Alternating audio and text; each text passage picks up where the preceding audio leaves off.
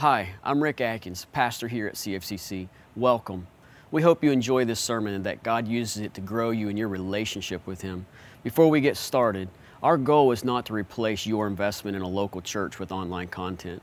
We were made for community. We want to encourage you to engage in a local church with your gifts. See, when the people of God invest in the community of God, they experience the transformative power of God. And that is our hope and prayer for you. Again, thanks for joining us, and we hope you enjoy the sermon. Amen. Amen. Well, good morning, church. And good morning to those of you joining us online. We're so glad you're with us. Um, I hope wherever you're at, you're having the kind of day we are here. It, it's probably about 70 and uh, absolutely beautiful. So, so I hope you enjoy your day as well. And, and, and church, by the way, I, I think it's because the coffee is back. But you sounded good today. I just wanted you to know that. I mean, really, I'm sitting over there listening, and you guys sounded good. So um, we got to keep the coffee going. I, that's all I know. So, so thank you for that. Um, let me share a couple things with you before we get going in the message today. Uh, last Saturday, we held our family dedication in the Student Center, and, and there were six families there who made commitments to raise their children in a biblical way, to love God first and foremost, and then to teach them to love others as well. Our ask as a church is that you please pray for these families as they go on this journey, this journey of raising the next generation of believers. And the second one is this our mission team is back safe and sound from Costa Rica, right? Yeah they had a great mix this time. There were some father son situations, there were some old veterans, there were some new rookies, and, and the whole team just came together. And, and, and just like everyone else, they came back with this renewed spirit of, of just how great our God is. I want you to check out this video.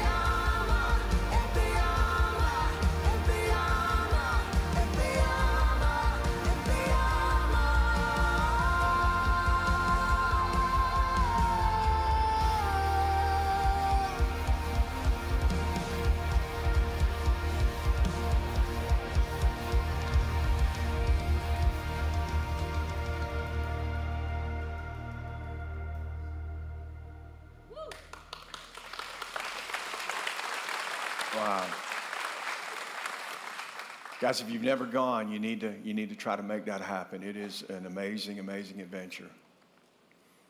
On the first day of class, a college professor walked up to the board and he wrote the following statement. He said this He said, God is good, God has all power, there's evil in the world, therefore, there is no God. And what he was saying is that if God is truly good and he has the power and the ability to stop all evil, then why is there still crime and pain and suffering and death in our world? And since evil continues to grow and have life, God must not exist. It's that same age old question that asks, how can a good God allow bad things to happen?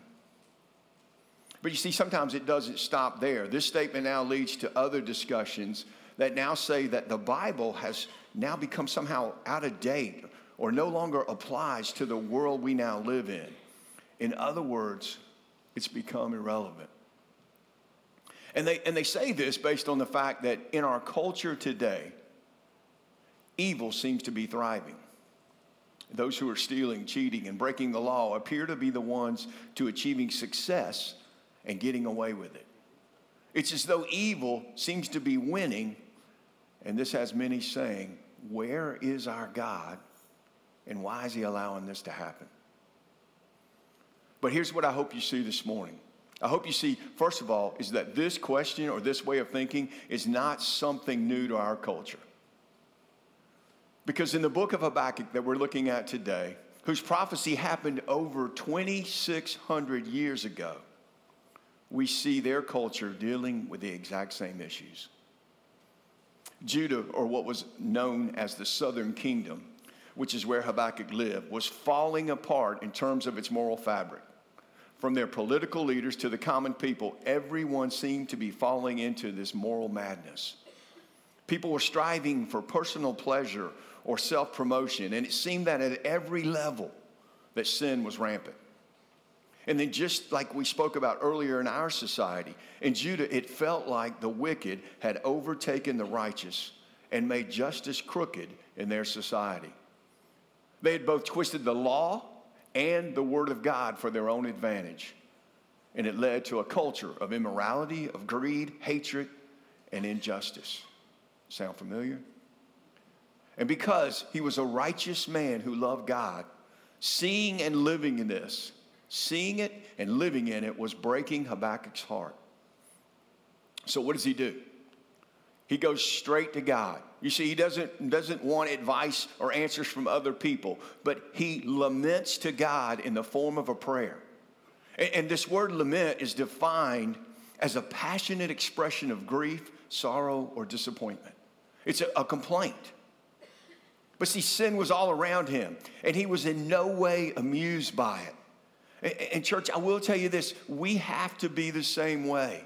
If we as believers, if we're not weeping over the lostness of those around us, who will?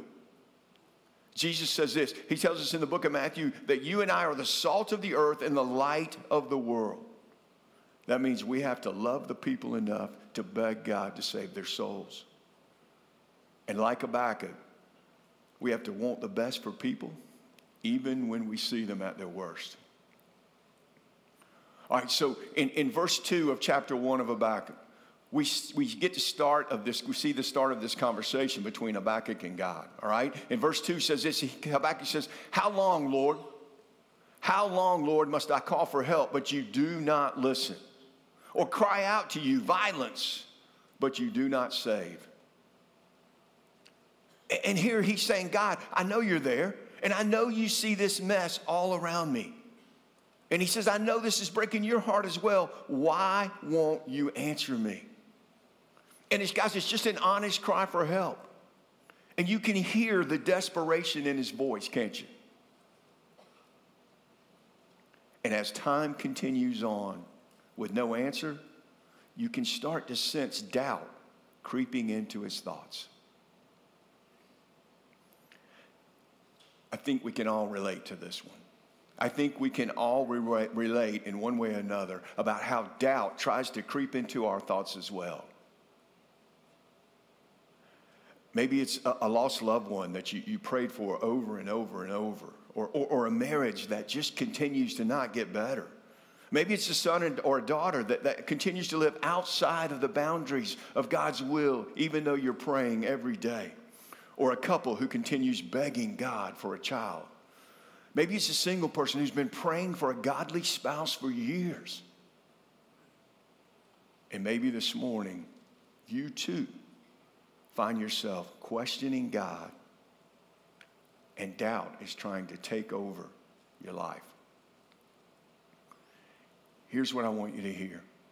Please hear this, church. Like Habakkuk, go straight to God. Go straight to God and be so honest with the way you feel because He already knows anyway. Be honest with Him. But here's what we can't do what we can't do is allow doubt to paralyze us right? What we can't do is allow this doubt to freeze us. And what we can't do is allow this doubt to cause us to give up on God. You see, there, there have always been doubters in the Bible. Always. There's always been doubters. And of course, everyone mind, everyone's mind goes straight to doubting Thomas, right? Doubting Thomas, who, when the other disciples told him that they had seen the risen Lord, he replied this. He says, unless I see the nails in his hands and put my fingers where the nails were and put my hands in his side, I will not believe.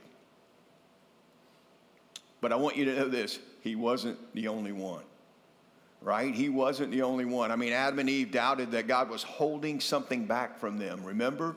Abraham doubted, and Sarah laughed about having a baby at their age. Moses doubted God's ability to make him an eloquent speaker.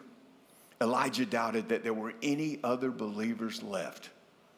Jesus' own siblings thought that he was crazy. And then, and then there were the rest of the disciples. And now, this part happens just before Jesus is about to give them their assignment for the rest of their life, known as the Great Commission. And, and I want you to remember before I, I, I read this verse to you is that all this is taking place after Christ has been resurrected from the dead, and they are now there seeing him alive. Listen to what this verse says Matthew 28 16 through 17. It says this Then the 11 disciples, because Judas had not yet been replaced, right? So then the 11 disciples went to Galilee to the mountain where Jesus told them to go. When they saw him, they worshiped him, but they doubted. When they saw him, they worshiped him, but they doubted. And Jesus, being God, he knew that they were still had doubts, right? He knew, he knew. But, but look at what he says to them in the very next verse. This is what was so amazing. In verse 18, then Jesus came to them and said, All authority in heaven and on earth has been given to me. Therefore, go and make disciples of all nations baptizing them in the name of the Father and of the Son and of the Holy Spirit, and teaching them to obey everything I have commanded you. And surely I am with you to the very end of the age. Do you, do you see that? Did you catch what, what's happening there? You see, what Jesus didn't say was, hey guys, once you figure all this out, once there's no longer any doubts in your mind at all, then you can go. That, that wasn't the case. One commentary paraphrased Jesus' words this way, and, and I do want to share that with you because, because it is a paraphrase. But listen to this. I love this. He said this He said, Jesus looks at this worshiping but doubting group and he says, Go. He says, Go and tell the world this amazing news about who I am. The very same news that some of you are doubting with your own eyes right now. I know that this may seem too good to be true, but you, you need to get up and go and know that I will go with you. And as you continue to share about me with others, you will find your own doubts being healed. And then new doubts will pop in along the way. But I will be there for those as well. You see, disciples and prophets are not people who never had doubts about Jesus. They're not people who never had doubts about God. But, but the thing that I want you to see is look what they did while they were doubting. Look what they did while they were doubting. They doubted and they worshiped. They doubted and they served. They doubted and they shared the good news. And they doubted and they helped other people with their doubts. You see, like Habakkuk, it's okay to doubt and be honest with God. That's okay.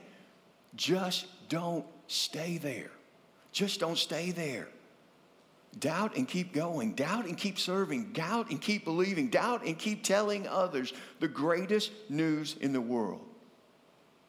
Knowing that even with doubts, God can use you and I and grow us through those doubts. And then in, in uh, Habakkuk continues in verse 3 and verse 4. Remember again, he's going straight to God. And he says this He says, Why do you make me look at injustice? Why do you tolerate wrongdoing? Destruction and violence are all before me. There is strife and conflict abounds. Therefore, the law is paralyzed and justice never prevails. The wicked him in the righteous so that justice is perverted. Again, you hear his desperation to hear from God. You hear that that continues, but he doesn't stay there and he doesn't give up. You see, his desire right now is to find some kind of hope for himself so that he can share that hope with others. Because the climate that he lived in, the climate in Judah, had now been bad for a very long time. And there were no signs of it getting better. Judah's last four kings had all been very wicked men who rejected God and oppressed their own people. Again, making it a culture of fear and persecution, lawlessness and immorality. And it was breaking Habakkuk's heart. Then in verses 5 through 11, God decides to break his silence and speak. The problem is, is that his answer is not anything that Habakkuk was hoping to hear. God uses three distinct words. He says this look, watch, and be amazed. Verse 5 says it this way God tells him, Look at the nations and watch, and be utterly amazed, for I am going to do something in your days that you would not believe, even if you were told. He says, Habakkuk, you wanted me to answer you. Here I am. I'm going to do something that's going to absolutely blow your mind, something so unthinkable that you're not going to hardly be able to understand it. And, and, and, for us, I hope that that's a great reminder. I hope it's a great reminder of you and I and the impossibility of understanding what God's going to do. Isaiah 55, 8 through 9, God says it this way. He says, For my thoughts are not your thoughts, neither are my ways, or neither are your ways my ways. As the heavens are higher than the earth, so are my ways higher than your ways, and my thoughts than your thoughts. We have to understand this this morning. Our finite brains are not capable of fully understanding the infinite mind of God. So there's going to be doubt. Just don't quit. All right, so in verses 6 through 11, God starts a little different trail now. He, he starts giving Habakkuk specific details about the Babylonian army that he's going to use to bring judgment on the nation of Judah. And then God starts describing this army. He says this He says, They are ruthless and impetuous people meaning that they will do what they will do without any thought, care, or pity for those they are destroying. He calls them fearful and dreaded, and those who will promote their own honor, meaning they will spread terror while giving credit to no one but themselves. God says that their horses will be swifter than leopards, fiercer than wolves at dusk. And this means that they will invade Judah at such a tremendous speed and horror that they will not be able to escape. God says they will fly like an eagle, swooping to devour. If you've ever been fortunate enough to see an eagle do that, it is an amazing thing. An eagle has a, wing spread, a of seven and a half feet. And, and when he swoops in on his prey, It's going at such speed and accuracy that he rarely misses his target. God says they will gather prisoners like the sand. He said they mock kings and laugh at fortified cities. And, and what he's saying there is they're not going to show any respect to anyone. And, and what would have happened is they had created something called earth ramps or earth mounds. And they would pile up loads of dirt and they would knock down any fortified walls that were causing them to not be able to get in. He said they will come and they will completely destroy what they are attacking. They'll take what they want and leave all else in total ruin. And that's what Habakkuk waited and waited to hear. That's tough news. But look what Habakkuk does. When he realizes, guys, he realizes that there is no escaping what God has planned and how he's going to judge Judah. But look what he does. Look what we have to do. He says this He begins reflecting and reminding himself of the unchanging character of God. In verse 12, he says this He says, Lord, are you not from everlasting? My God, my Holy One, you will never die. You, Lord, have appointed them to execute judgment. You, my rock, have ordained them to punish. Habakkuk's like this. He's like, okay, God, I now understand and I know this is going to happen. And I know that no one is capable of stopping it. And even though I don't fully understand, I'm going to trust in your perfect will. Church, sometimes, sometimes when things just don't make sense, and at the time we just can't understand why God's doing what He's doing, we have to stop we have to stop and remind ourselves of who our God is. You see, this is when our perception, this is when our definition of who our God is becomes so important. Because this is what will allow us to keep going and keep believing, even though we don't understand or feel like God has gone silent. And I know this I know that in my own life, my definition of who God is continues to expand as I continue to grow. Day by day, day by day, as we read, as we study, and as we pray, we are reminded not only of who He is, but all that He's done both in this world and in our own lives. And guys, listen, when you and I when we can truly believe that God Almighty ordains or allows all that takes place throughout history,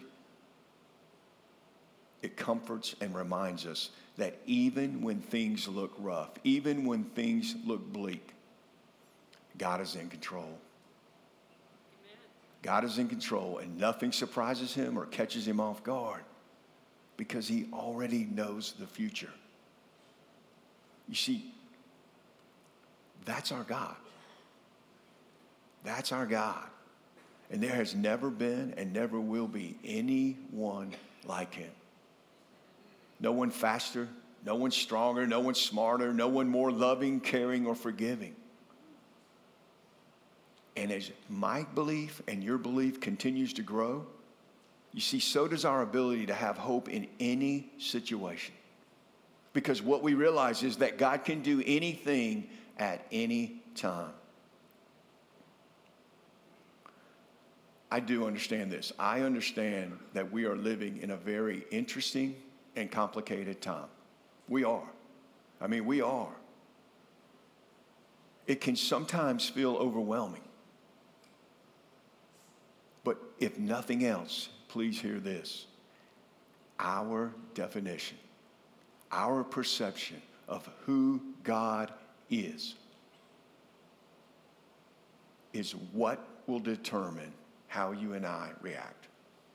You see, our definition of who God is will determine how you and I react to whatever comes in this world.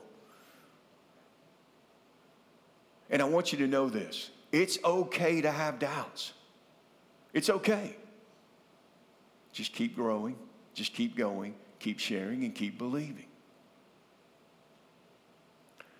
There have been so many times in my life where doubts tried to creep in. And, and I will tell you this um, I, I had never experienced it like I have in the last few years, but on the weeks when I'm going to share the message, it, it, it, can get a little crazy. There are dreams, there are thoughts, there are things that, that, that, that, come. And, and, and I know it's the same in your life. And as I was putting this message together, the, the lyrics to a song kept coming in my mind. The lyrics to this song remind me, and I hope you, but it reminds me of who my God is, of how great my God is. I, I, got to hear this young lady one time. Mary Beth and I went to an FCA conference, and she sang this song right in front of us live. And, and, and it's just, I'll never forget that, that feeling of going, that's my God. Listen to these lyrics. It's an old song. Those of you who know it will be telling on yourself, but that's okay. We're just getting wiser. Nicole C. Mullins, My Redeemer. It says this, and I will not sing it to you. It says, Who taught the sun where to stand in the morning? And who told the ocean you can only come this far? And who showed the moon where to hide till evening, whose words alone can catch a falling star. The very same God that spins things into orbit runs to the weary, the worn, and the weak. And the same gentle hands that hold me when I'm broken, they conquer death to bring me victory. He lives to take away my shame he lives forever, I'll proclaim that the payment for my sin was the precious life he gave, but now he's alive and there's an empty grave. I know my Redeemer lives. I know my Redeemer lives. Let all creation testify.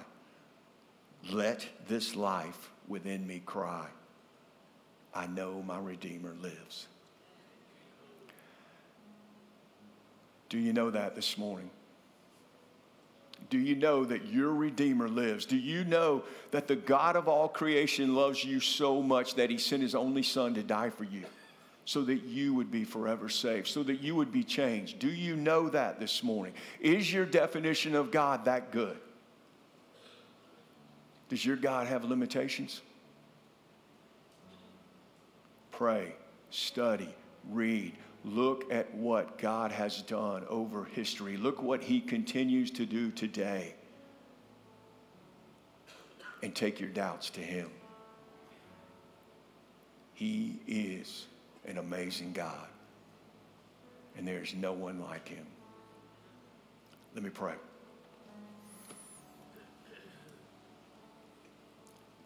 Heavenly Father God, thank you Thank you, Lord God, for this day. God, thank you that, that you, Lord God, have no equal.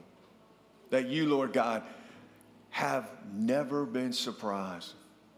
That nothing's ever caught you off guard because you are God Almighty. Because you are the one that ordains and allows all that happens. God, will you fill our souls today with that? Will you fill us with that when doubt comes? May we go straight to you and may we lament, cry, whatever we've got to do. But then may we trust. Thank you, God. Thank you for, for Habakkuk and his example of hanging on and never giving up. It's in Jesus' name I pray these things. Amen.